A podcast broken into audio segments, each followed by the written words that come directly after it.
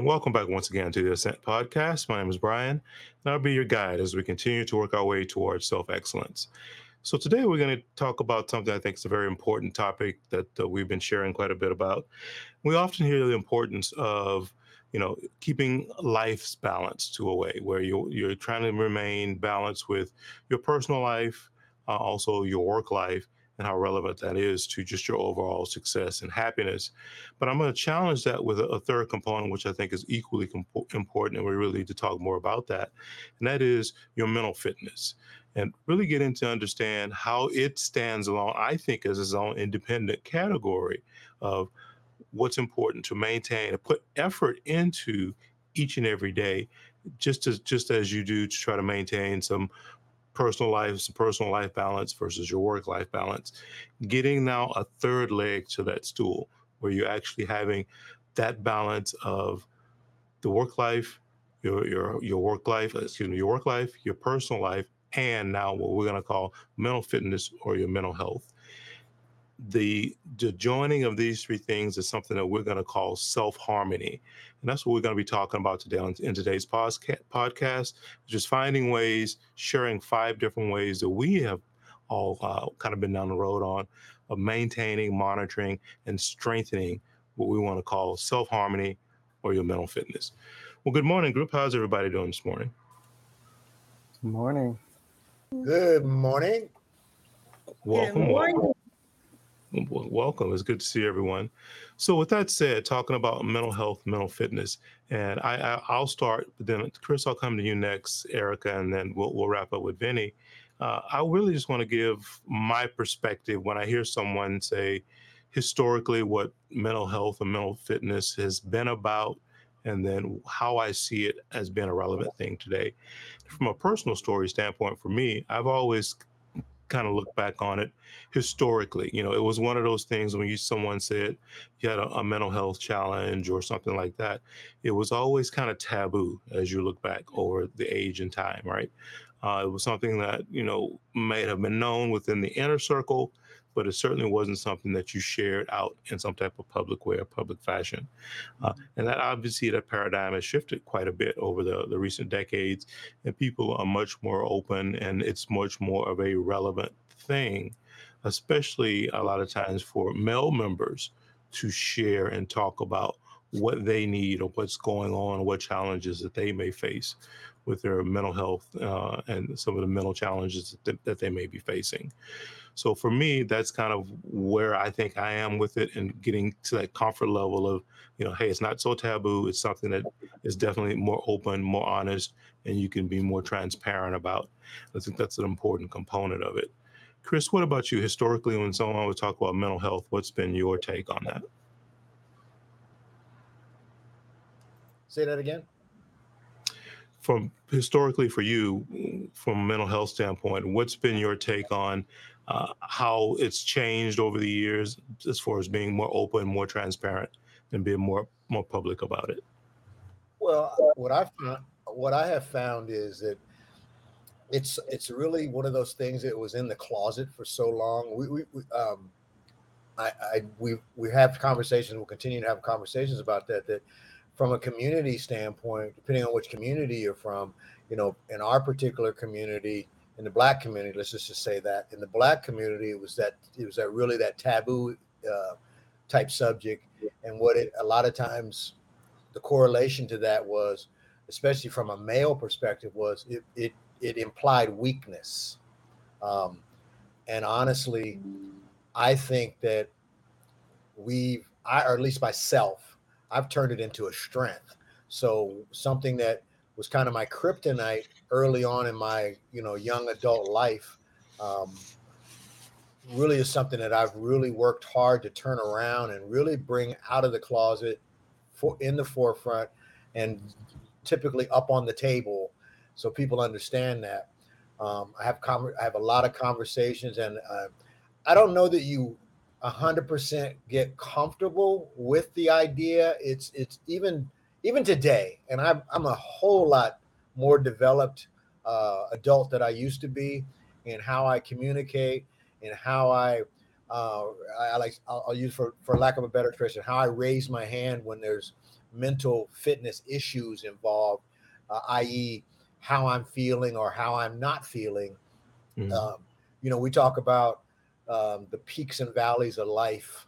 Um, I've been residing in the valley for for for the better part of this past year, and I am only starting to see the benefits and reap the rewards of being very honest and upfront about my mental fitness.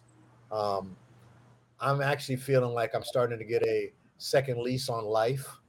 And my whole thought process now is geared towards um, my mental, my positive mental fitness. And I'll be honest with you, it is something that I have to practice on a daily basis. And I've gotten to that point. It's, it, and I almost akin it to working out. So if you put the time into it, you're going to get the rewards.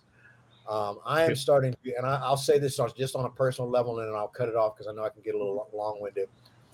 I am starting to feel emotionally some of the best have had some of the best feelings over this last couple of months that I've had in the last couple of years, um, and that is a testament to hard work and the people that I have around me supporting me. So absolutely. Absolutely. Chris, thanks for sharing that. You and you did touch on something in there that you know I was kind of alluding to, and that is you equated it to working out, meaning that you are conscious of it and focused to it in some way, almost on a daily basis, just as if it's part of your routine to be uh, cognizant of what you need to do, where you are on that scale on any given day from a mental fitness standpoint. I think that's a key component. Um, Erica, how about you? What from you know historically and maybe even some family things and other things have you kind of gone through and, and transitioned to be more aware of your your mental health and making it a priority as you move forward? Sure, sure. I think I come from a, a unique background in that I have relatives that are uh, mental health uh, services providers. Um, I have an aunt who is the head of adult services for uh, Harris County MHMRA. I believe that's the the acronym that we use uh, for it. Um, and then also, you know, best friend that's a psychiatrist, and other best close friends that are psychologists, and so I've been in some, of course, relatives that are sociologists. So I've been surrounded with people uh, who value um, others taking care of their mental health, and I've been in an environment where that is encouraged that self care is encouraged. I, I, think from historically from Black people, we have been, uh, while we've been in this country, have been surviving, really trying to survive. Um, there have been so many different systemic things that have been placed, uh, set up to make sure that we don't uh, thrive, maybe survive, but not thrive. We uh, the goal and through this, this these systemic obstacles was to make sure that we survive in order to serve others mm-hmm. instead of thrive for ourselves and for our legacies, right? So, coming from that background in which we were encouraged to value our feelings and value the feelings of others, and also to value boundaries, meaning do not place yourselves in circumstances and, and around people who do not value you, who do not value your right to have feelings, your right to express that you believe, that you know you have value, regardless of somebody else's behavior. I grew up in a, an environment that that was encouraged. And unfortunately, for many people, I would, and I'm saying particularly people of color, we have worked so hard for so long that sometimes we don't stop and make sure that the people around us who love us understand that we need time for ourselves and that we need to take a mental break from them, whether it's a spouse, whether it's our kiddos, whether it's, you know, uh, church members, sorority, fraternity. I think historically, as people of color, we have not done that. I think Black women, and I, I I've been talking to some of my close friends about this. Black women have historically thought that we had to be um, not just supportive, but just strong for the community. Organizers, whether it's with voting or whether it's things at church, whether it's helping our husbands, helping our if our brothers were helping support their missions, helping to our children, helping everybody except valuing ourselves and helping ourselves, taking care of ourselves mentally, physically. I think we because we needed it spiritually. Very, we're a very spiritual group of women, but not really demanding of others and of ourselves to take that time out just for that self care.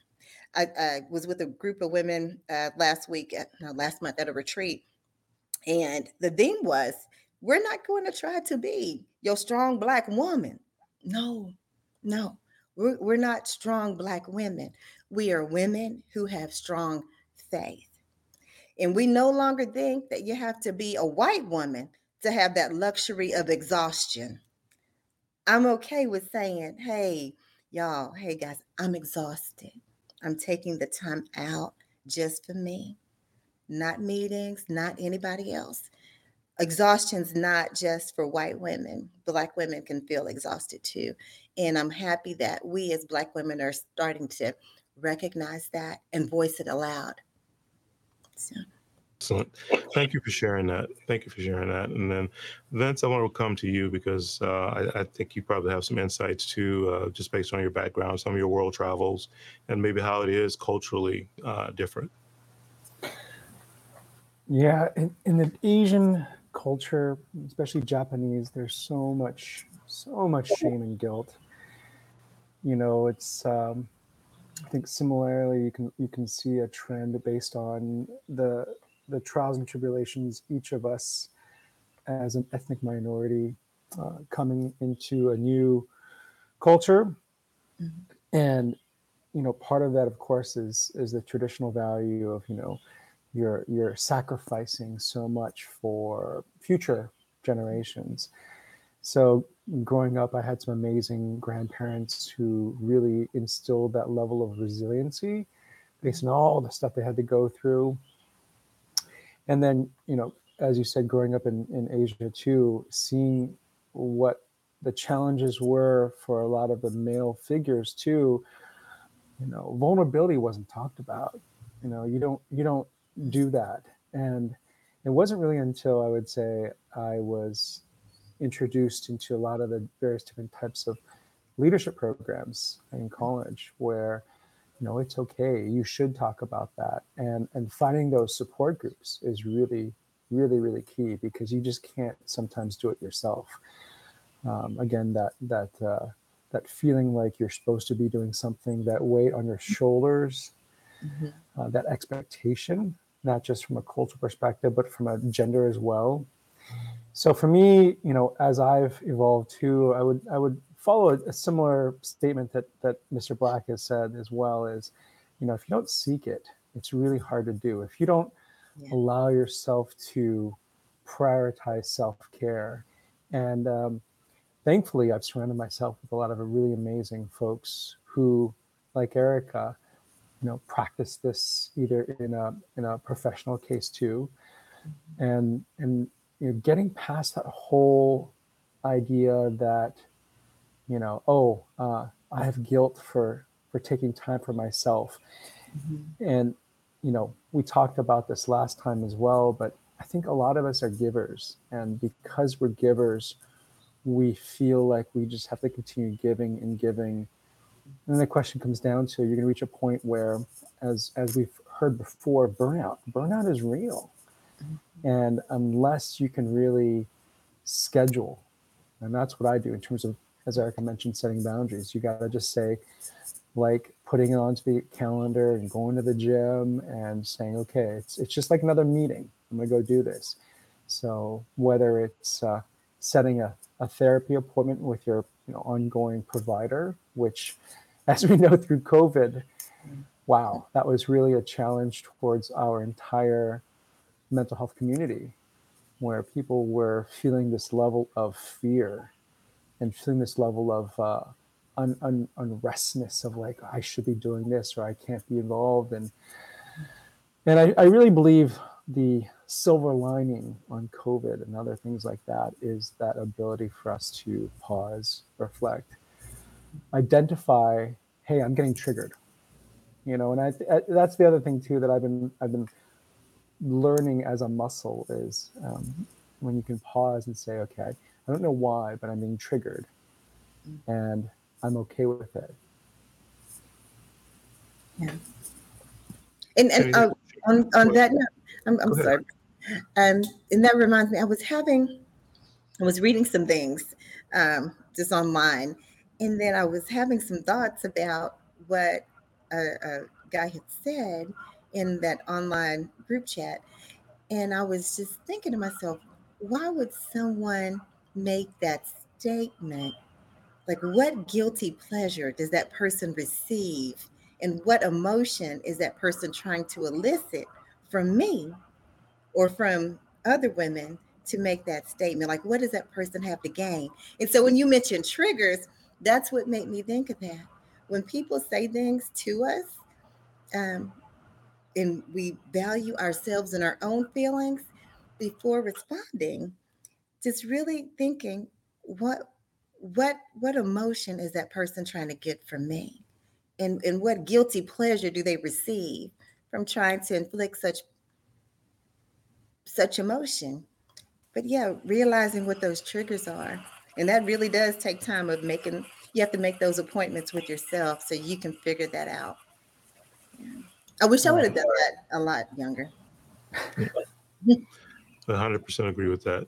So this kind of brings us to the first bullet point of the the five ways we were talking about for actually strengthening your you know, your mental bandwidth, your mental capacity, your mental fitness uh, in general. And one, the first one really talks about mindfulness, and that, that's really kind of, I think, the common thread that kind of was in all of our stories as we went through it. Is just you know how mindful are you being? And one of the things from my side that I wanted to throw on the table uh, that's also I won't say it's necessarily changed. Maybe uh, from a practice standpoint, I think more people are probably engaged than they used to be, and that's meditation. Because meditation has uh, obviously been around for eons. However, it was also one of those things for many years and in certain cultures that we looked at as like, well, that's some hokey crap. Meditate, what? You know, I don't, I don't know what that means, right? And and not truly value and appreciate it.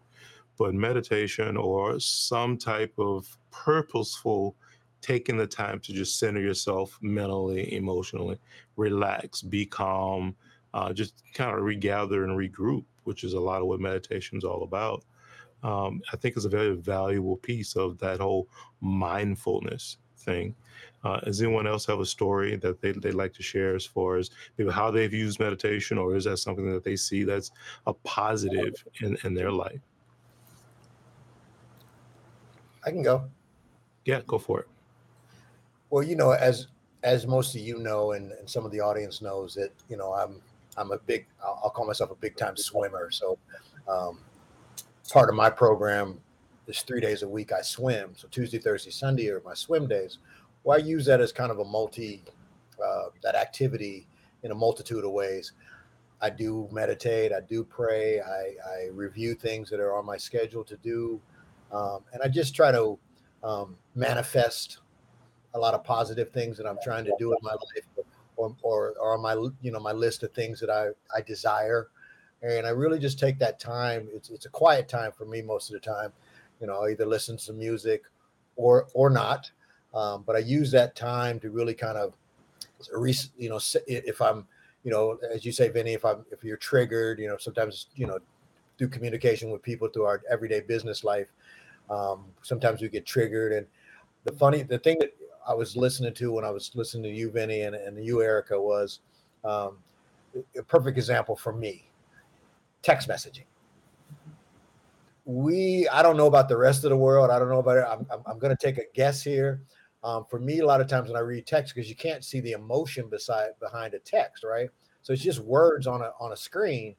But I think the human inclination is, as you look, you at least for like let me preface this. At least for me, is I sometimes fall to the negative side of what someone's trying to say to me, as opposed to the positive side of what somebody say to me. So where I get stuck sometimes is crafting a response. you know, I'm trying to craft a response that's going to be positive or at least convey some type of positive, even if it's not meant, you know, even you know, even if it's not positive or the, the response is not positive, I'm trying to make it as positive as possible. And it, it you can get caught in a kind of a trick bag on that.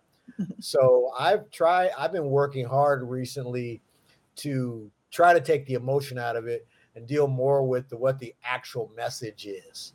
Um, that's why the beautiful thing is for me, sometimes I have a rule certain things we don't text, certain things I'm going to call you on the phone and we're going to talk about it because I need you to, I need to convey the emotion that's behind it. If it's something, maybe it's a little, it's maybe it's wildly averse, or maybe it's mildly averse, but I mm-hmm. want to be able to, to try to find a happy medium to be able to, a, a happy, a, a, a platform that'll allow me to communicate what my feelings are, what my message is.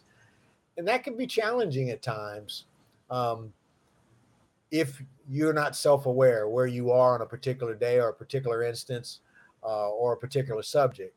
So it's one of those things that I, you know, it's a daily, it's a daily workaround for me, and I think I'm starting, I'm starting to feel like I'm winning that battle, at least in my own head, which is really the most important thing is how I feel, and that's, you know, that's the other thing about the mental fitness is how do you feel? how do you feel in your everyday movements and interactions with the people that you move around with and, and interact with and work with and so far so on? Um, i think it's very important that you you know you have you're on equal footing when you are trying to communicate with people and that, that kind of reminds me of a text message that i had sent to a friend and i was just joking and um but he didn't really realize that I was joking in the text message. And then he responded that that wasn't funny.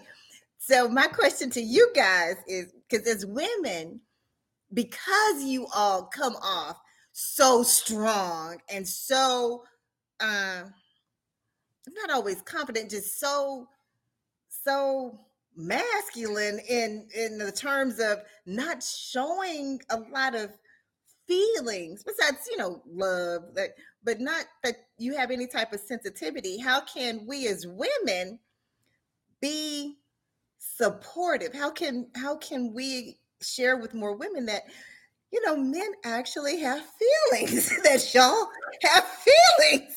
Besides being in love and besides anger like that your feelings can be hurt.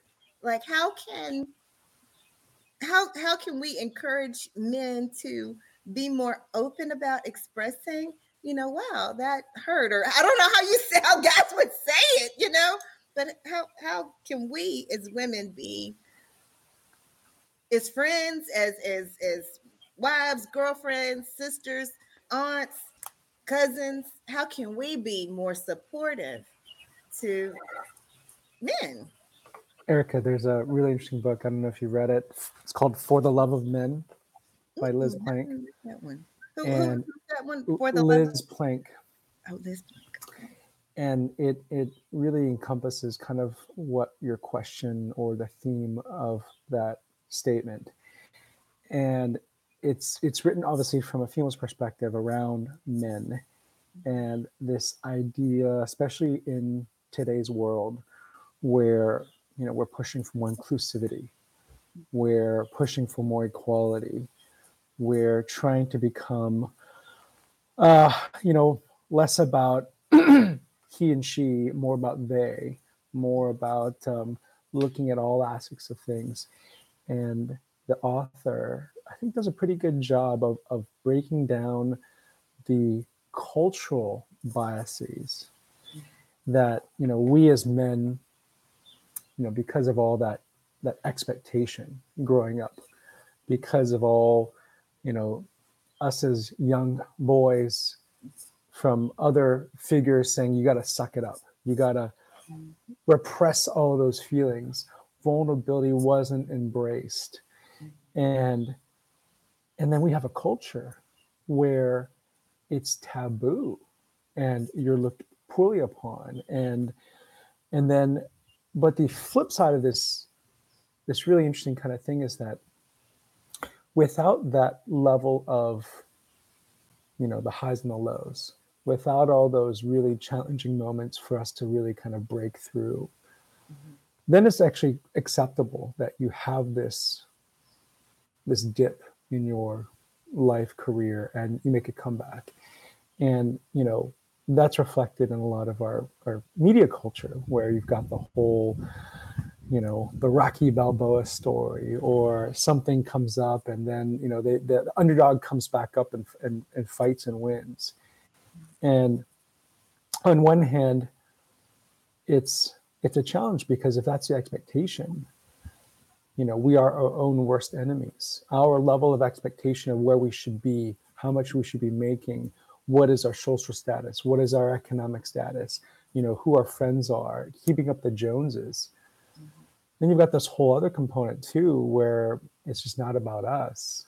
It's about what else other people feel about us.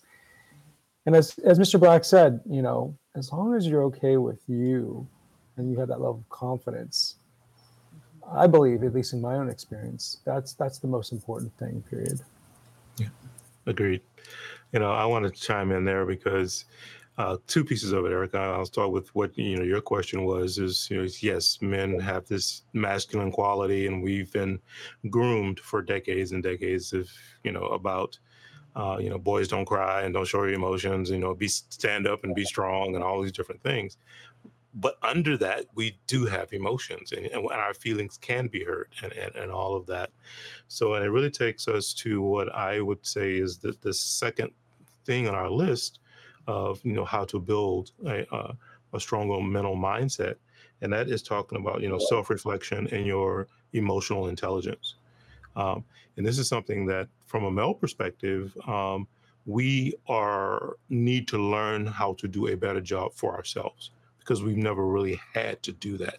It hasn't been something that we have been coached on and talked to about uh, generationally and those types of things is uh, taking the time for that self-reflection uh, and and emotional intelligence is a whole nother level of things because we, you always hear about you know how smart a person is you know we're talking about it from an iq standpoint but emotional intelligence is another level of intelligence that is equal to your intellectual intelligence or higher sometimes. I think sometimes it's more valuable to be a more emotionally intelligent person than it is to be intellectually intelligent. Now, that said, um, then then that's where the onus falls back to us as men, not only to take the time to self-reflect, figure out where we are strong or weak or need to grow or become better from an emotional intelligence standpoint, then that's where the greater challenge comes in. This kind of goes back to what Chris was saying. Um, how do I then express that so that people understand how to feed me from an emotional standpoint, right? Because mm-hmm. you may know it, but the other person doesn't. So it's two layers to it. A, figuring out where you are on that emotional scale, but then B, being able to comfortably relate that out to your circle, to your world, so they know how to feed you emotionally is, is another key component of it. So I see that as a big piece.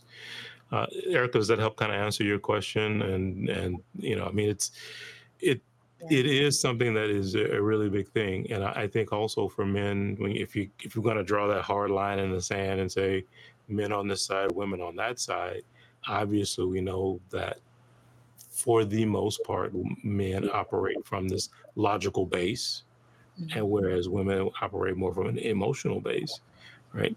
So where that emotion comes across from the woman to the man, you know, from the feminine to the masculine, and then the man's feelings get hurt. The woman's like, I don't understand because I th- I thought I delivered that in a very logical way, but men actually do need a balance of both, and but trying to figure that out of feeding the logical piece, but also supporting that uh, that emotional piece is very important.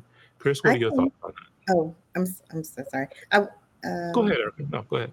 I was going to also share when I talk to guys at work a lot of times by the time they come to me even people that have been in long-term marriages they're very lonely um, and a lot of things they might hear in their household or hear their um, wives say to other people or just kind of about them or just kind of uh, discrediting their intelligence, even though maybe these men are like the sole breadwinners, right?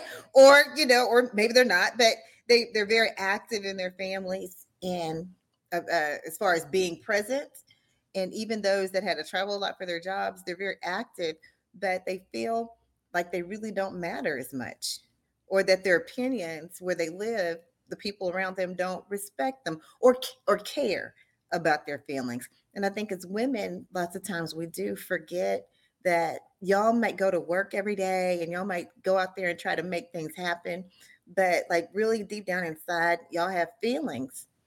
And if there's anything, you know, that I think we have to talk more about is how we can pay more attention to that and not just you know is the house clean or is this done? or or you know do we have great uh, food in the house? or you know people having sex or that actually people also have which guys we that could be a whole nother show about how y'all feel about sex and if it's connected to how y'all feel loved and i don't know all of that. But just things in which men over here i think we as women sometimes forget y'all do have y'all do have feelings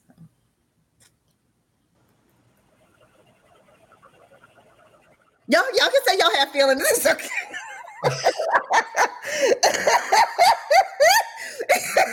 Be like Jesse Jackson. I'm a man and I have feelings. That's funny. You are somebody. You are somebody too.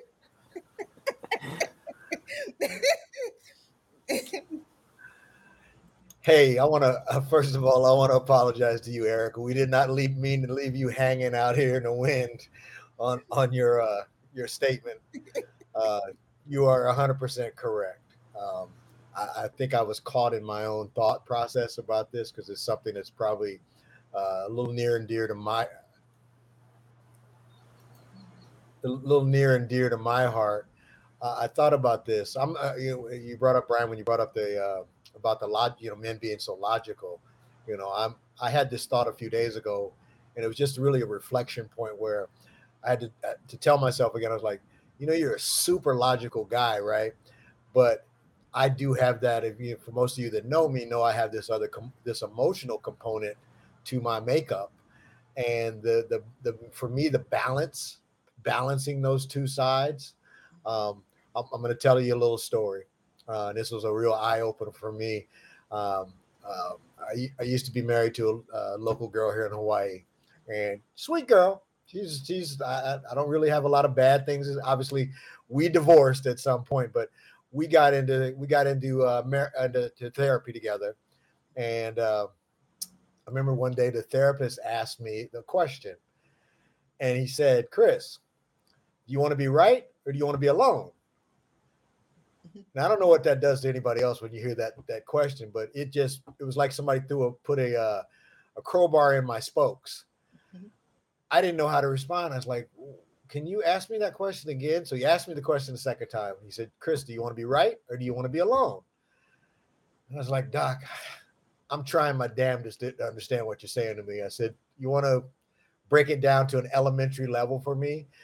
He said, Sure. He said, He said, You're a very bright and thought-provoking guy. He said, but part of your problem is, is you process too quickly. He says your wife does not process on the level that you process. And because of the fact you process so quickly, she views that as you don't care and it's a personal front to everything that she represents. And I'm like, whoa, that clearly was not my intention here. And I and I had to I, believe me, I chewed on this for probably a good month, month and a half where I was trying to figure out how I could make that adjust. Because that, that's what I went into adjustment mode. I was like, well, how can I adjust? Because I'm clearly, I figured out that I'm clearly threatening this woman's existence by my ability to process so quickly. And he said, the crazy part was, he says, it's not that your processing doesn't lead to a uh, correct uh, conclusion, but that's not what women want. And I really had to back up from that point on. It really, it honestly, it changed my life from that day forward. So, I, uh, uh, uh, I actually sit back and learn certain instances, especially when I'm dealing with the opposite sex, and I have to kind of put it on three levels. What's what's the end game here? Are we looking for me? Because a lot of times, you know, men want to fix things. We're fixers. You know, that's that's our thing. We fix things. You know, so am so am I being asked to fix something? Am I or am I being just asked to listen to something? Or am I or, or am I being asked to give some some credible advice? And I use that today as still the tool that I kind of use to drive me, especially like I said, because I'm not trying to hurt anybody. I'm not trying to tamp down anybody's uh, thought processes or feelings or emotions or anything like that in my response. I'm just trying to figure out what you need from me. Um, and it can be challenging from time to time. It really, especially with the, just the dynamic of men as a whole, you know, what society has put on top of us. I think that was earlier in the conversation. You know, we, I, well, the other thing that I thought of when you and Erica were talking, and I think Brian and as well as Vinny, I I was thinking about how there was a time in my life, it's probably my 20s, where I thought I was bulletproof. Like nothing could hurt me. You know, I everything I'm everything is gonna be everything. And I found out the first time I got my, you know, as an adult, I really got you know, for one of the first instances I got my feelings hurt. And I'm like, I am not bulletproof.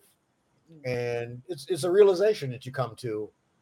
And of course, if you you know if you're if you're even remotely some kind of smart i think we all are you start to make adjustments you start to take those experiences and you start to you know log them as you go through the through your um, through the your life so to speak but yeah so that's something that like i said i practice every i practice it pretty much in any interaction that i have don't don't feel bad. My ex-husband, who I, I, we have a business together still, and he will sometimes say he'll be at his computer and I'll be maybe at another table doing something on my computer, and I'll say something, and then he'll look up, he'll say, "What? Uh, that's okay. That's because." I think over the years he's just learned. I, I really just don't even want to know because then we can. She's going to take me on a rabbit trail of that's just going to be illogical. So you learned and he learned. I think at one point, all men who have lived with a woman learned when you want to say the question why, and when even if you said why, is it really going to lead to some place that's going to make sense?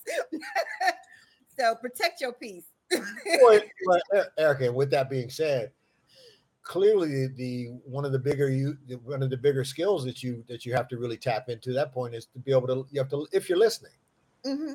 yeah you have to be listening yeah. and i think that well, and i almost let me go sidebar just for one second just for one second i don't think a lot of men listen there's a there's a segment of us that do not listen because we are we are we believe that we're authorities that is the problem in society that really ticks me off is that the way society is set up, it puts the man in the the authority chair, and damn it, we just are not the authorities on everything. Okay, I'm saying, you know, at least for myself, I'm going to say that I am not the authority on everything. There are certain things, yes, I believe I'm the authority on, but there's a lot of things, and I say a lot, I underline a, a lot that we are not the authority. Certain things we are learning, we are learning on the fly and in real time and I think that's important that that gets out there. I think it needs to be said, and I think it needs to be absorbed and become a part of your day in and day out. Um, you one of your tools in your toolbox is we are not the authority. It's it's good when guys find a woman who is authority in something that they're not, and then that way they can help help each other instead of you know just finding somebody who knows what you know finding somebody who knows something that can bring something to your life is good.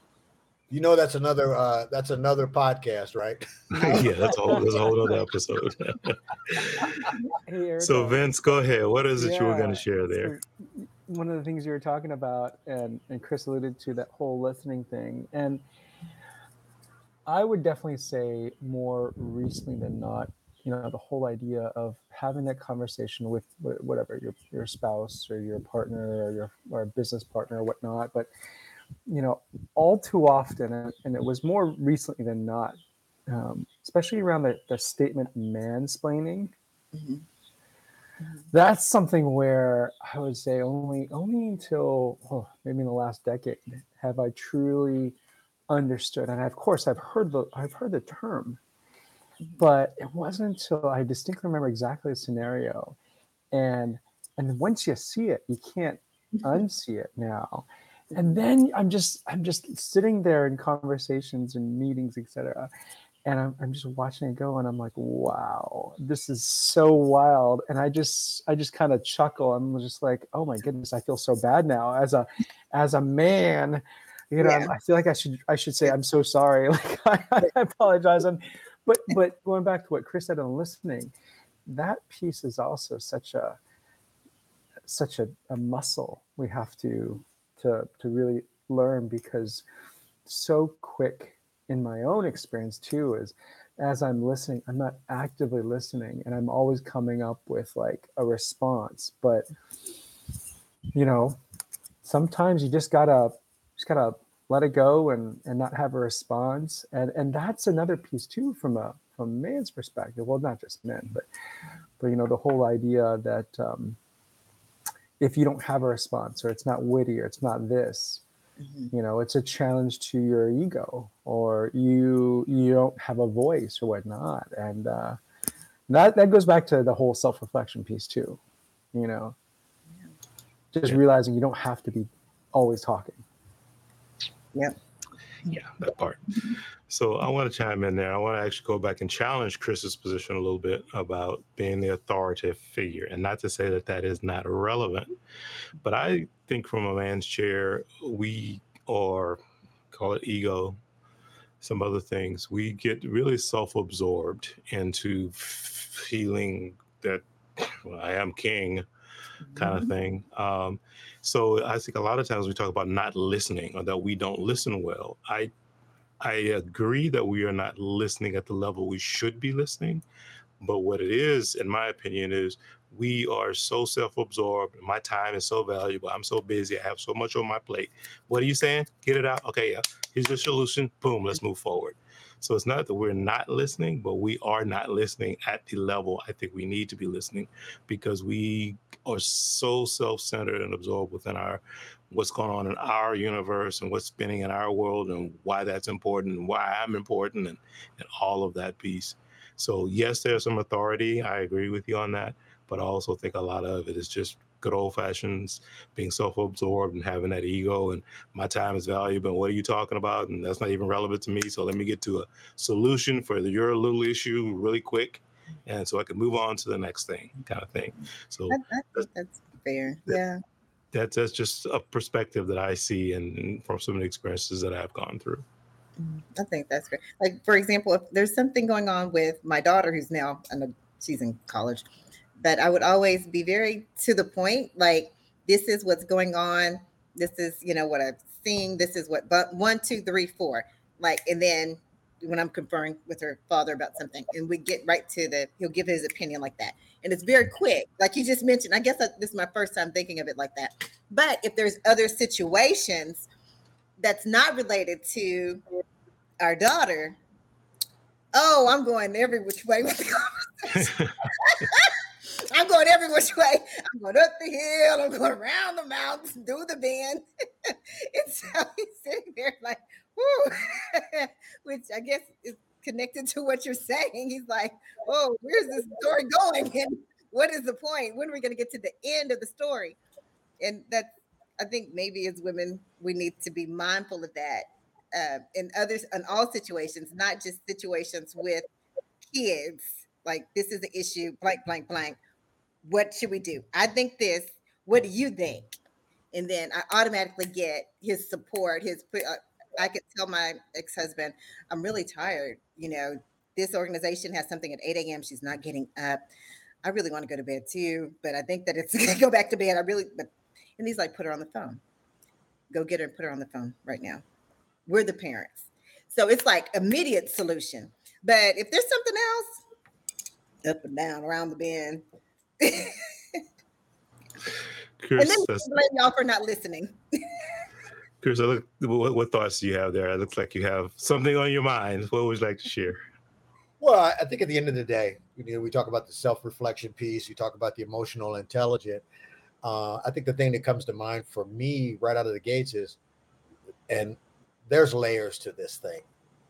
I mean, there there is what I am what I have come to learn and to and have come to adopt in my how I operate. I, I say that how I operate is um, there's different ways to approach different things. Some sometimes there an immediate response it, it, it warrants it, and it's sometimes it's cut and dried. So there's really not much. There's not much room for um, negotiations. Let's say but in a lot of situations, there that you have to start delving into the layers of what it is that's going on, whatever the particular situation is. Um, you know, is there a financial component to it? Is there a safety component to it? Um, um, what what's what's going to be the outcome? What's going to be the the um, the desired outcome? So I think a lot of these things have to be up to factor this in, and that's where the listening piece comes in, where you've got to sit and take a couple minutes. And, and I think Vinny, you were talking about not actively listening. I think that is definitely something that we can all probably say at some point or another that we're guilty of through the process, through the daily process. I'm not I'm not listening actively because I'm because I'm solution orientated, which I think a lot of us and a lot of us folks that are uh, uh, high level people we're solution oriented. That's how we're trained. That's how we're taught. That's how we're, how we're conditioned. And that isn't always the best way. Um, and that's where the real work comes to, to play is that you've got to you've got to sit there on and and it's almost on the fly most of the times to try to really try to figure out what am I what tool am I pulling out of my bag of tricks to that's going to be best suited for this particular situation and there's and that's where the thought provoking part of it comes into play is that you've got to literally, you know, engage that thought muscle and and because I'm I'm always looking for the, the best outcome. I mean, that's how I'm trying to driven. I'm looking for the best outcome. I am now conditioning myself to look out for the best outcome for whoever I'm dealing with, but I'm also telling myself there has to be a little something in this for me as well. You know, I mean, I I deserve to get something out of this too. Um, and you know, and it's you know, it's not mon- it's definitely never monetary, but just from some emotional satisfaction, you know. Um, so that's what drives me. So it's funny as you guys are talking about this and and the whole idea. I, I just think about sometimes, especially when you think about some of the other philosophies, and I'm, I'm thinking more of the Zen side, the Buddhist side you know it's not about the outcome it's not about getting to the end of it it's about the journey and and how do you embrace the journey? How do you be present? I mean that's really what when you talk about listening etc it's like how present are you? And and sometimes it's okay just to be okay with not feeling like you're on a path or you've got the answers mm-hmm. you know? And so I, I, I definitely feel like as you can embrace to see the journey, as you can kind of step back and say, you know, what am, you know, what it, what's the what's the lesson behind all this, you know, and and sometimes, as we all know, and maybe you, Erica, more than most of us as a lawyer, but I, I feel like I've come to embrace the the uh, uncomfortable pauses, you know, where it's like when I'm in a room or I'm talking and I'm like, I actually kind of enjoy that awkward silence where you feel like you're supposed to have the conversation in there, but then you don't. And I'm like, I'm enjoying this. Like this is you you watch the other person where just like they're like, oh, oh, I gotta say something. Mm-hmm. Agreed. I mean, I want to jump in there too because uh, I want to go back to something Chris was saying. It kind of ties into what you were just saying about the, the the journey of it versus the outcome. And Chris used the term, you know, we actively listening, and we always hear that. Uh, I want to take that to or add a level on it. I guess probably the best way to say it, and that says to start to develop the skill of actively feeling. And the reason I say that is a lot of the times when someone is sharing whatever it is that's going on, they may they're uh, many times going to be coming from a place of feeling. And you know, Chris said, is it a security thing? Is it this? Is it that? So for them, there's an emotional feeling type reason that they are saying what they're saying, expressing their point of view and where it's coming from. And if you don't also pay attention to it, at least try to tap into where those feelings are, you're actually missing part of the message because all of what they're really expressing is not necessarily going to come through in words that makes sense to you so you do have to not only be actively listening i think but also actively seeking to feel where their motivators are and where the things are coming from. So again, another layer to the, the complexity of communication, but it all does play into it, just as Vinny was just saying a minute ago about sometimes when the room is awkward because there is silence. There is a feeling associated with that because nothing's being said, but that is what I'm talking about. There's a there's a feeling that's part of the whole thing as well. So with that said, um, anything before we talk about the next one, which is setting boundaries, which I think is uh, another important piece of the overall uh, five steps to continue to strengthen your your mental bandwidth, your your mental capacities. So for me, when I talk about setting boundaries, um, that's obviously you know, and there's a lot of that out there today. Set your boundaries, and you know, be true to who you are. And part of that's been, uh, you know, your authentic self as far as where your boundaries are and they stop and they start and have basically And i think erica said this before you're teaching people how to treat you you know when you set those boundaries that's really what that's all about um, so i think a lot of us have a better understanding of what it means to set boundaries but then i want to talk about from a mental health mental um, capacity some of the challenges that may come in when you have your boundary set. And one of them is is for me is when we are talking about transference. And what I mean by that is, as we're talking about, sometimes we're having to listen, take in other information from other people. They're sharing their stories, different things like that. Um, and a lot of times we have to be really careful from a mental standpoint that we don't take on their burden. There isn't this transference of whatever's happening with them that gets transferred onto us and then now we're carrying it also on our shoulders right so that's another big piece of i think when you are setting boundaries that there are mental or emotional boundaries that you might need to become aware of especially to start to block out some of these transference type things um, so erica i'll start with you what have you had any experience with that or what are your thoughts on from a boundary standpoint, especially, and then talking about transference. Sure, sure. And the experiences that I've had in the last couple of years include um, making sure that I don't take upon myself the responsibility of somebody else's feelings. I just, I just don't take on that anymore. Of feeling like I have to fix situations or create environments to make other people more comfortable just because they're dealing with some trauma of their own. I just don't anymore. I can't carry that. Like I said earlier, I I I've said out loud. I always knew it, but I, I say out loud now. I am not a strong black woman. I'm not. I'm not going to be a strong black woman for me. I'm not going to be a strong black woman for anybody else. I'm not carrying anybody water for them. I'm just not. And everybody has to take out that time and deal with their own emotions. I can't carry that. I can't. I'm, I felt like in my life I've I've spent a lot of time trying to make other people happy. And the truth is, you can do all you can to make other people happy. And if they're not happy inside of themselves, there's nothing you can do. You're just wasting your time. So that's something that I have learned. And I would encourage other people to consider doing the same and really focusing on themselves. I saw a little video the other day, and little girl was trying to put on her seatbelt, and her father asked her, Can I help you with that? She's like, No, I got it. No, thank you. No, thank you. Worry about yourself. she told her. She was like, No, thank you. No, thank you. I, I do it. I do it. Worry about yourself. and and, and a lot of that is, is she was correct, right? Put on your own seatbelt before you worry about mine.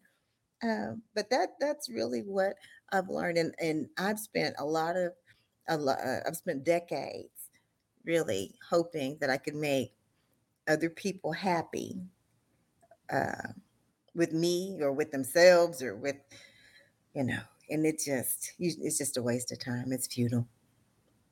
You have to set the boundary with yourself, telling yourself that you're going to stop trying to do that, that you're not going to do that. Anyway. Seriously, what what helped you get to that point of allowing yourself to be okay with not feeling guilty? When I realized that I did everything that I could and it's still that it's not me.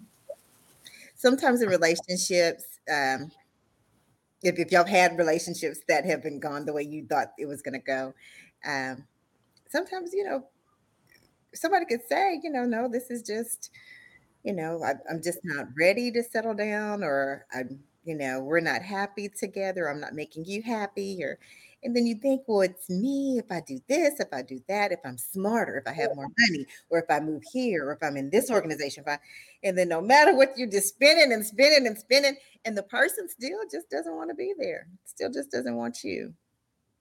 And then you're like, wow, you know, this is what we said we were going to do, what we said we wanted, and it's still, still not happy. So, what I would encourage people to do is figure out where their joy lies and be happy. And people like being around happy people. And if somebody's miserable or going through some kind of trauma and they don't want to be around your joy, that's okay. You know, there's a spot for them in this universe just not making you unhappy. their spots not making you miserable. And and you have to learn to be okay with being happy. Yep, 100%. Uh, Chris, what thoughts do you have on that? Well, one of the things we, you know, we talk about, we were talking about the setting of boundaries. Um, quite frankly, when you decide you're going to set back or you make that a, a priority within yourself, and I, I think that's something we you have to consciously learn um, because people are going to always push push your boundaries to because I've always said uh, everybody has some type of an agenda. Um, now those agendas can be good agendas and they can be bad agendas. They can be steeped in manipulation. We talk, you know, we talk about we we've talked about that. We continue to talk about that. Um, we're we're a society of manipulators. So everybody has a position they're trying to hold. And while I think that is a wonderful thing, you have to understand that your position, your agenda, well, how does it affect the next person? How does it affect the people that you deal with, whether it be in a personal relationship or a professional relationship? Because um, we're all trying to gain share. You know, I, I, that's kind of the, the, the, the thing about it. Um, I've got a situation right now where I'm dealing with a person. It's on a professional situation where I'm starting to learn this person who I'm trying to do some business with that they're just a stress case. They're just not a happy person. I can tell you they just they're they're wallowing, they're wallowing in it. And I don't even think that this part, you know, as more I get to, to try to learn, I'm, I'm, I'm kind of learning this person from a from a distance. But I what my what I'm starting to come to the conclusion is this person doesn't know how to get out of their own way. They've they've been conditioned to be somewhat miserable so every situation takes on a bit of misery to this person, um, even up to the point of how you respond to them, or more importantly, how long it takes you to respond to it. You know, because a lot, like I said, we're dealing a lot of text messaging and mm-hmm. you know things of that nature, or emails and stuff like that. And what I'm learning about this person is is that once they engage you, they want you to engage, re-engage them very quickly.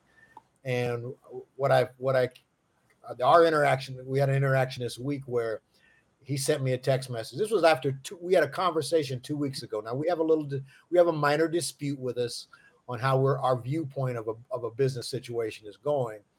And so the, the person is two. So I had a conversation with this person. Two weeks later, he responds, right?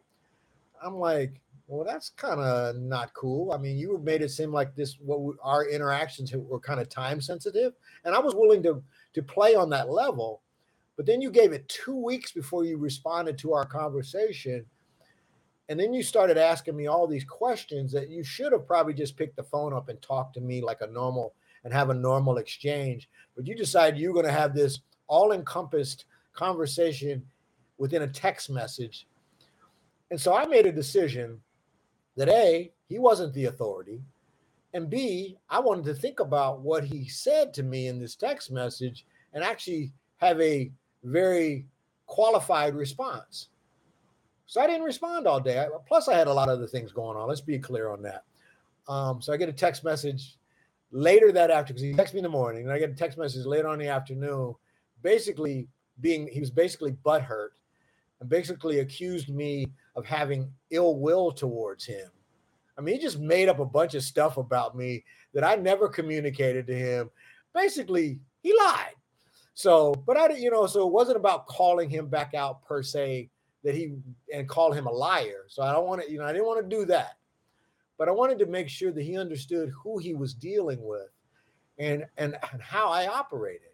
And I, so one of the things I stated to him was, so he said, I said, as far as you know, I, I responded back to him. I was like, hey, let me just let you know something. I'm very busy. It's a Monday. I'm very busy. I've got a lot of things on my plate, and I'm handling and I'm handling the, my things that I need to handle in the priority that I've established. That I believe those things have an order of importance. And I said, as far as the ill will, I said, wasted emotion. I don't do that. I said, we should have a conversation. I said, you know, you have to keep pushing. I'm like, I think that the things that you that you're talking about are very valid, but I think we should have a conversation. And I highlighted that in the, in the I said, so this is what I want you to do. I said, I want you to think about I want you to think about this before you come back to me. Let me know when we can get together for a face-to-face conversation because um, I'm starting to feel like this person wants me to do some consulting for them slash do some project management um, for their needs. And that's what I think I can bring to the table for the guy. But we're gonna have to sit down and talk. We're gonna we're gonna stop this text messaging crap um, because all you're doing is slinging. You're just slinging arrows, and I refuse to play down. I mean, that's one of the things for me is, you know, I'm gonna play. If you if I'm given the opportunity, I'm gonna always play up, even though you know, I want to fight dirty too every once in a while. You know, the, the primal, the primal Chris wants to smack you in your face. You know what I mean? Not literally, but figuratively, I, I want to smack you in your face. But I realize that that's going to get nothing done. It's going to, it's all it's going to do is two men are going to, we're going to retreat to our corners and we're going to start, we're just going to either shut it down or we're going to keep shooting. And I'm interested in neither. Chris, thanks for sharing that. That's very uh, intuitive. I think the piece I like the most is uh, talking about playing up versus playing down. Uh, and again, that's boundaries. That is what that is. You are establishing boundaries, trying to say, look, the, the, we want this to work, whatever our agreed relationship is. It, we need to try to work within these particular boundaries, you know, and, and, and that's in both directions. Uh, and that can be a challenge sometimes, and especially the piece about uh, as Erica mentioned too, getting out of that people pleasing mode, which can you know be a detriment to you from you know, making weak boundaries for yourself because you're always constantly going out trying to people please and keep them happy, and then once you realize, wait a minute, this is not working, then obviously it's that uh, the first thing that triggers is the guilt because it takes some time to get past that guilt of not people pleasing. But then eventually you work your way there and you're like, it, it, this is the box, and sorry, it is what it is. But getting there is not always an easy thing to do. I was just I was just thinking about Chris actually using the word butt hurt on on on this. Oh, yeah, well, yeah I, I am like, yeah. did he just say butt hurt? butt hurt. He did. He did say that. Yeah, absolutely. Let me, let me say one last. Let me say one last thing to, to cap that my story off is. Yep. The other thing with is regarding setting you setting the boundaries is, I had to make a decision and I and I and this is an individual thing, and it's case by case. I want the relationship, but let's be very clear. I don't need the relationship to make my life complete. And I think sometimes we we don't think like that. I mean, I never want to do. I, I you know I don't like the idea of going nuclear with people. I don't like the idea of be turning into the Hatfields and the McCoys and stuff like that. But at the end of the day, I got to tell them. I got to look at look inside of me and say, if this relationship is not serving me, then I need to push it out. You know, and I think if if people start to, and it doesn't have to be acrimonious, that's the thing that you have to understand. When I'm typically making these type of decisions, I'm calm. I'm learning to I'm learning to have that put that calmness into my program, which says, yeah, real I, I this is a relationship I desire, but I don't actually need it when it if it doesn't if it's not serving me, and that's and I'm the, and I'm the most important me in my mind, I'm the most important person in the equation. If it is not serving me, then I've got to either step off and I and I have to have the strength to tell someone, you know what, this is just not working out, and this is the reason why. And I think the best thing to do is just bow out gracefully. Agreed, and you know, that's a perfect spot to segue to the the fourth uh, bullet point we want to talk about, and that's talking about self care, because that's in a way really what you're talking about right there. If it's not serving you well, if it's not coming across, feeding into your universe in a positive way that's supportive for yourself, and that you feel like, hey, this this is something that you know I can invest time in that is worthy of my time, worthy of my effort and that's really uh, not only a boundary, but that's when you start to transition over to self care because now you are taking whatever the situation may be and say, hey, listen, this is not going to work for me. I have to care for self. And the stress that you're bringing in and this and that and the other thing is this, it's just not a, a happy place for us. But that is the fourth the fourth thing on our list of just ways to continue to you know strengthen your overall um, mental capacities and your, your mental mindset and that is you know talking about self-care and you know it it, it, it ble- bleeds over into many different areas of our life. Uh, earlier in our conversation before we came on air, you know, we were having a brief discussion about uh, not getting enough sleep last night before the session today. You know, that came up between Ben and I. We were talking, you know, just little things like that.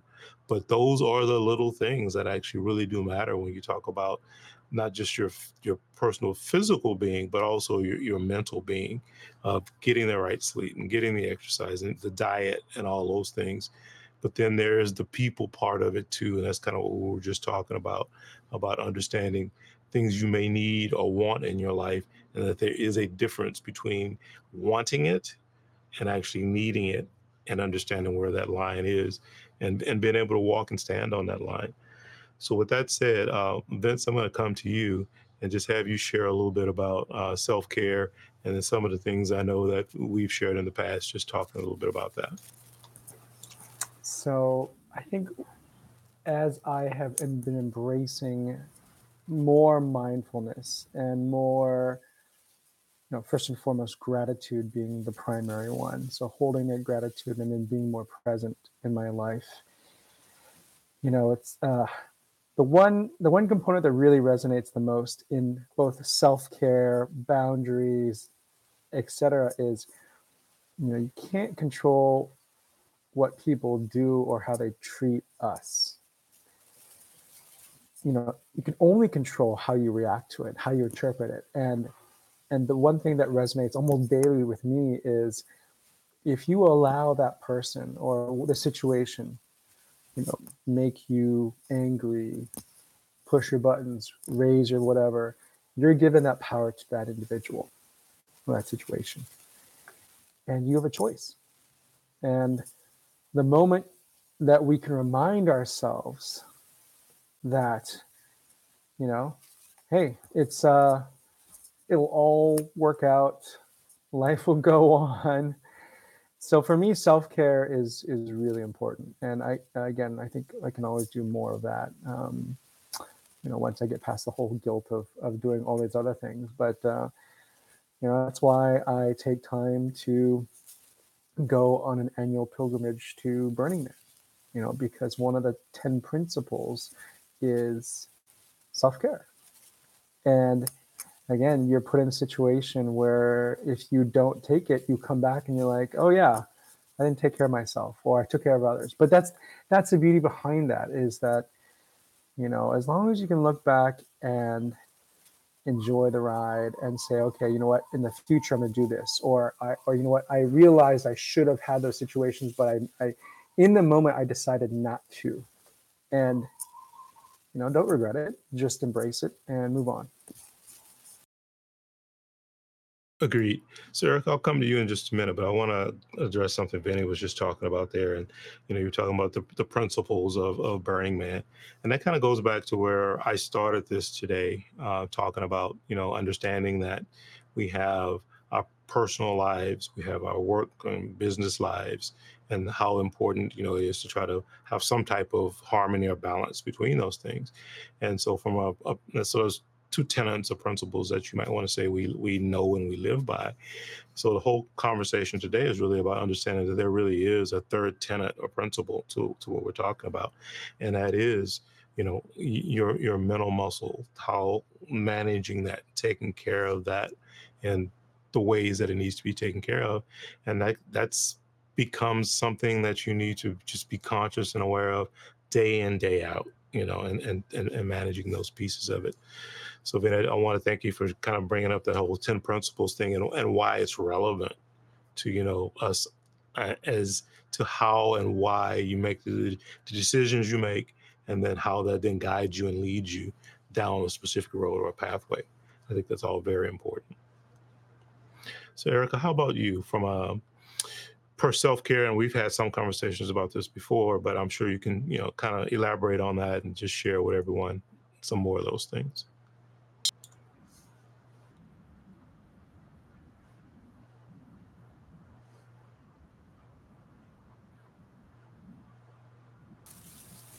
You muted. Okay. Can y'all? There we go. Can you hear me now? All right. One of the things that I did yesterday was I actually went outside and I sat on a bench just by myself and had my lunch.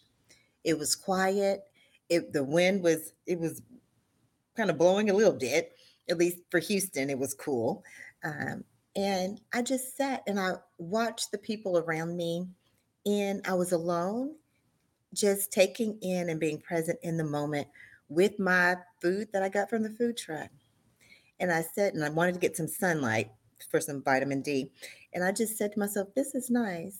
And remember when we were all kids and we would play on the playground and we just enjoyed parks and having fun. And of course, we we're playing with our friends. But now, even as an adult, to be able to sit outside and just be alone with some quiet time and just hear the wind, watch the people.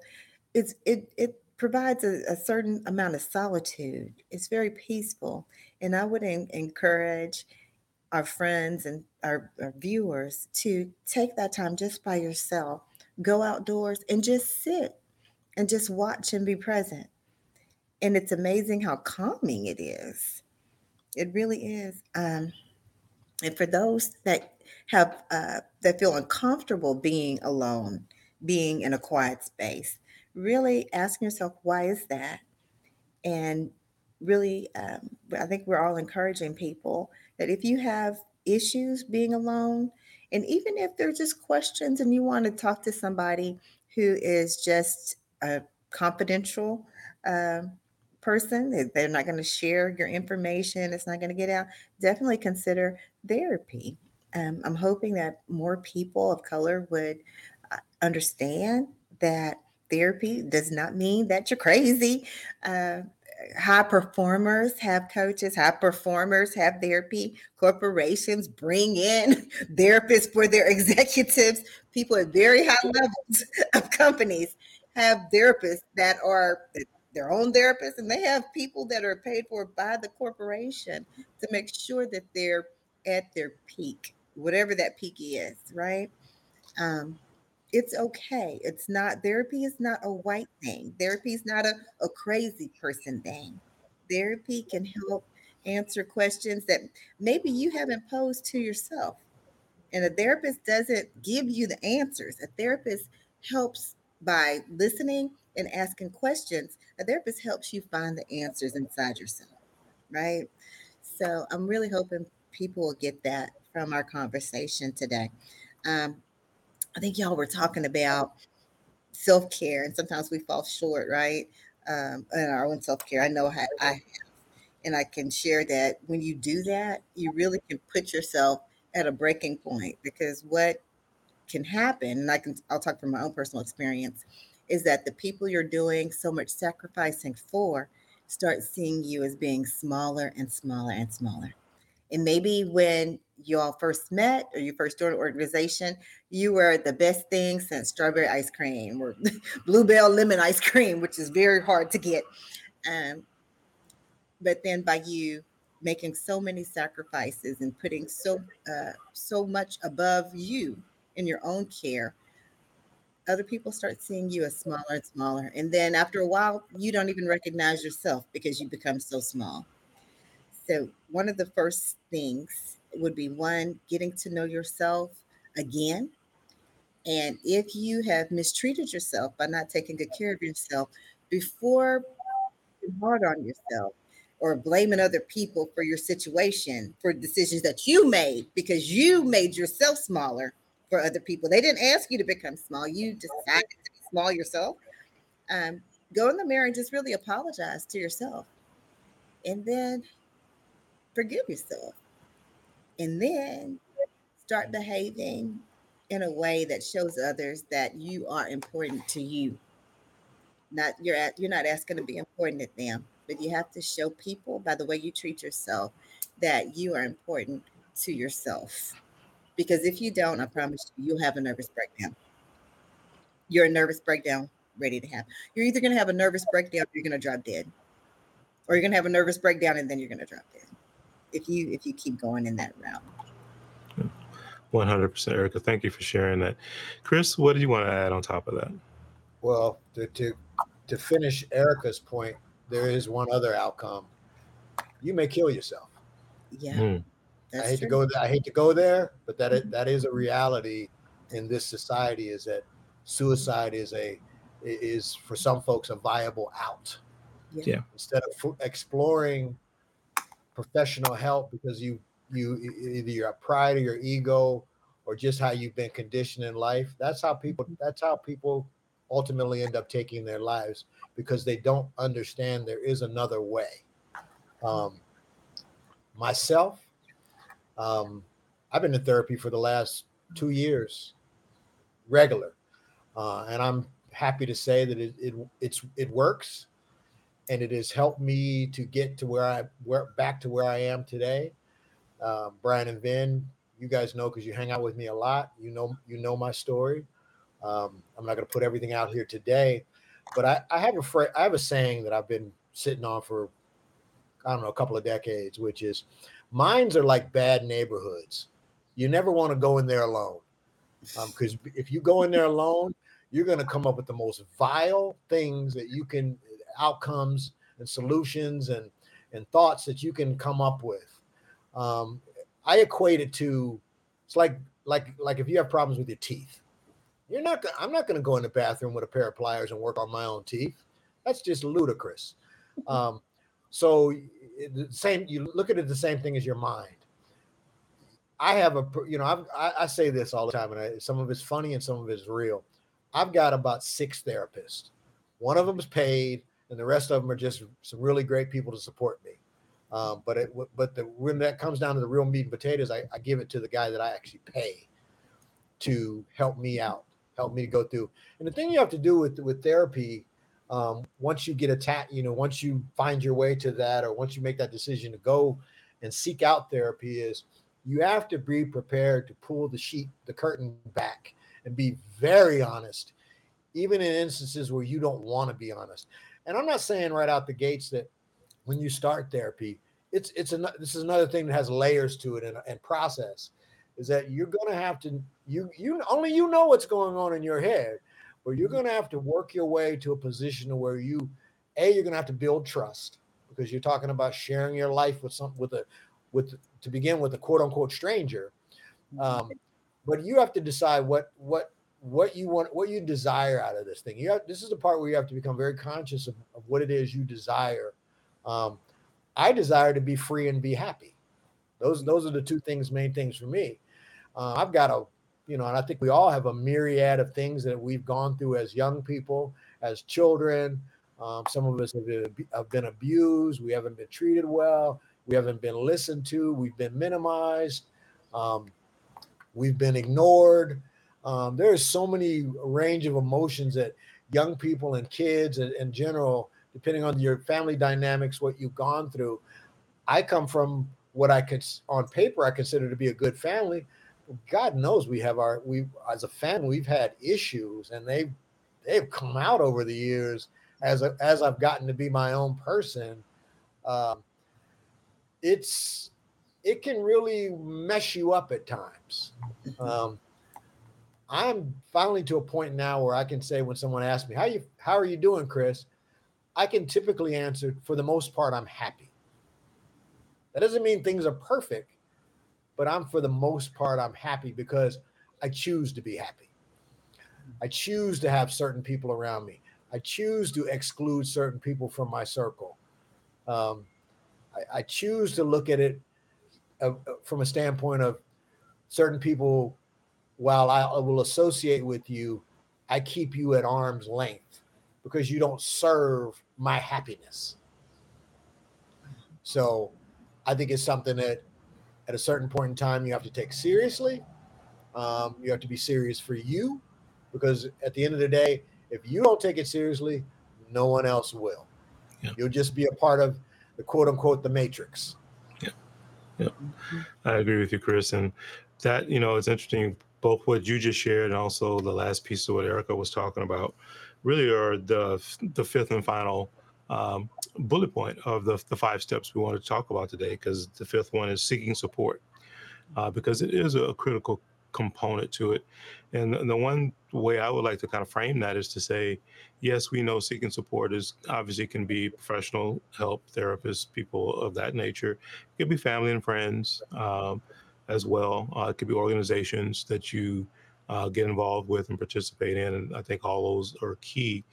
Um, but I, I, like to wrap the term just creating a support system, whatever that system looks like for you as an individual, because it's going to be different for each and every one of us. But the key component is to to be conscious and aware of establishing some type of support system for yourself.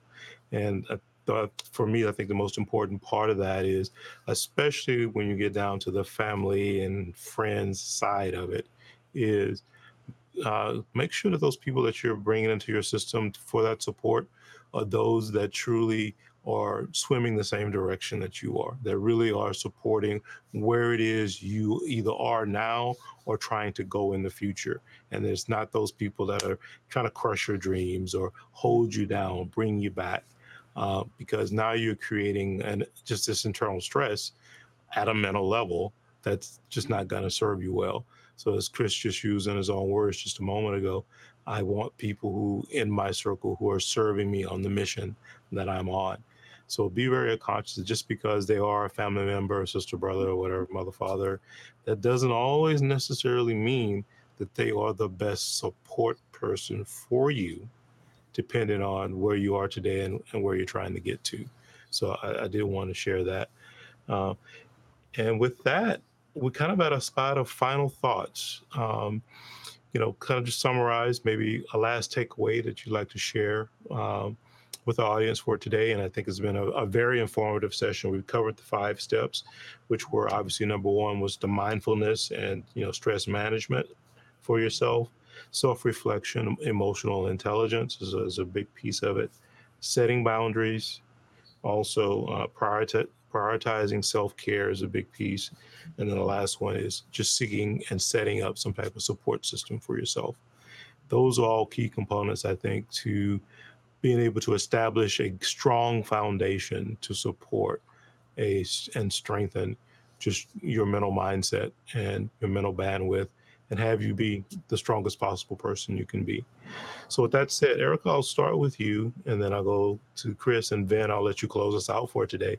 But, Erica, what about final thoughts? What would you like to share with our audience as we uh, kind of a takeaway for them to take home and chew on and think about? Definitely. If you have the insurance, definitely consider um, having a therapist. Find someone that you're comfortable uh, speaking with. If you do not have it covered in your health and your health insurance, then definitely consider finding other avenues. There are um, sometimes there are students who are trying to obtain their master's, and they also offer services. They're very, uh, very good therapists, and perhaps they will have some um, very affordable rates. They have other um, online uh, apps now in which you can uh, find someone with whom you can talk, but definitely do not discount having someone who is just a neutral person that will listen to you and who can ask those questions to help you resolve different issues uh, for yourself or um, can really help you go to a whole nother level uh, personally and professionally. So definitely consider having a therapist as someone on your team to help make uh, your life a lot a, a lot easier by being there to support you as you find the answers inside of yourself because most of the answers that we're seeking um, they're really inside so Great. i encourage you Erica, thank you very much. And then for sharing that. Chris, what about you? What would be your final thoughts or final takeaways that you'd like to share with our audience out there? Well, I think the first thing I think of is um, it's about finding the truth. Um, it's about being honest with yourself. Um, I think a lot of people, like I said, and this goes back, this is you know probably from generations and generations and generations and generations back where people are a lot of folks are you know that that have emotional challenges um, they're not honest about it. They are in denial in a lot of cases. Um, and that's those soci- those socioeconomic uh, things that have been placed on top of our heads. I think the first the first step is to ad- admitting it. Um, and once you can admit it and keep and, and I, I'm not saying you admit it once and then you're okay and then you can you know you can move forward. You have to hold on to that thought. Every time something challenging comes to you or something that makes you angry or you know because a lot of times it's you know the, the way we're conditioned is you know you get angry about something and you internalize it or you respond in a very negative way and you don't know how to create other responses for your unhappiness. There is always going to be um, uh, conflict, um, which is something we talked about the other day. We're in a con we're in a conflict averse society right now. There's always going to be conflict, but the beautiful part about finding the therapy um, the therapy train is that you get a chance to work on your conflicts, conflicts within yourself, the conflicts with other people. Um, and it just gives you a chance to, I think it gives you a fighting chance to be better, to be uh, a better contributing member to society. You know, I'm always, I'm always operating out of the theory that I'd like to leave something better than I found it. And there's a lot of work to be done to do that, to have that, to develop that mindset and to actually live it on a day in and day out basis. It takes work. As Vinny said earlier, it's not about the destination. This is all a journey. And some of these journeys will be lifelong. And you have to resign yourself to the fact that when it comes to your mental fitness, your mental health, um, your all, all the things that we've talked about today, it is a lifelong journey. Get used to it. Okay. 100%. Thank you for sharing that, Chris. Vinny, what are, what are your thoughts on it? Uh, you know, besides the fact that, you know, to embrace kindness and gratitude like you have right behind your head.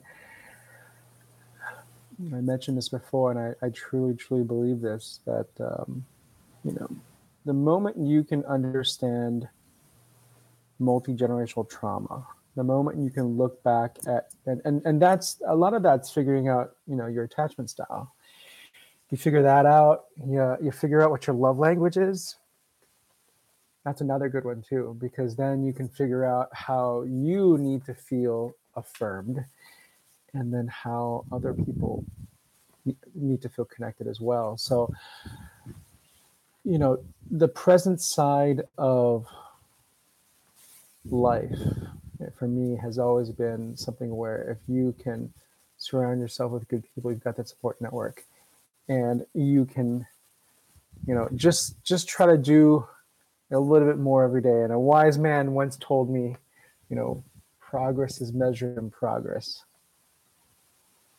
So, uh, yeah, it's uh, just have fun. Don't don't take yourself too seriously. Vin, thanks for sharing that. So my my final one, it kind of it goes right on the end of what Vinny was just saying, and that is from the standpoint of um, don't take it too seriously. I mean, yes, it is a serious thing, but one of the, the tools I think you can use is just a simple word of control, um, because there are so many things that we want to control and try to embed ourselves into the control and it's all that we actually cannot control right um, and and starting to just really peel that back for yourself to say do i actually have control over x situation this thing whatever's going on and because your mental capacity is really about energy if you really think about where are you focusing your mental energy we only have so much to give day in day out week in week out etc. So where are you giving that energy and what are you giving that energy to?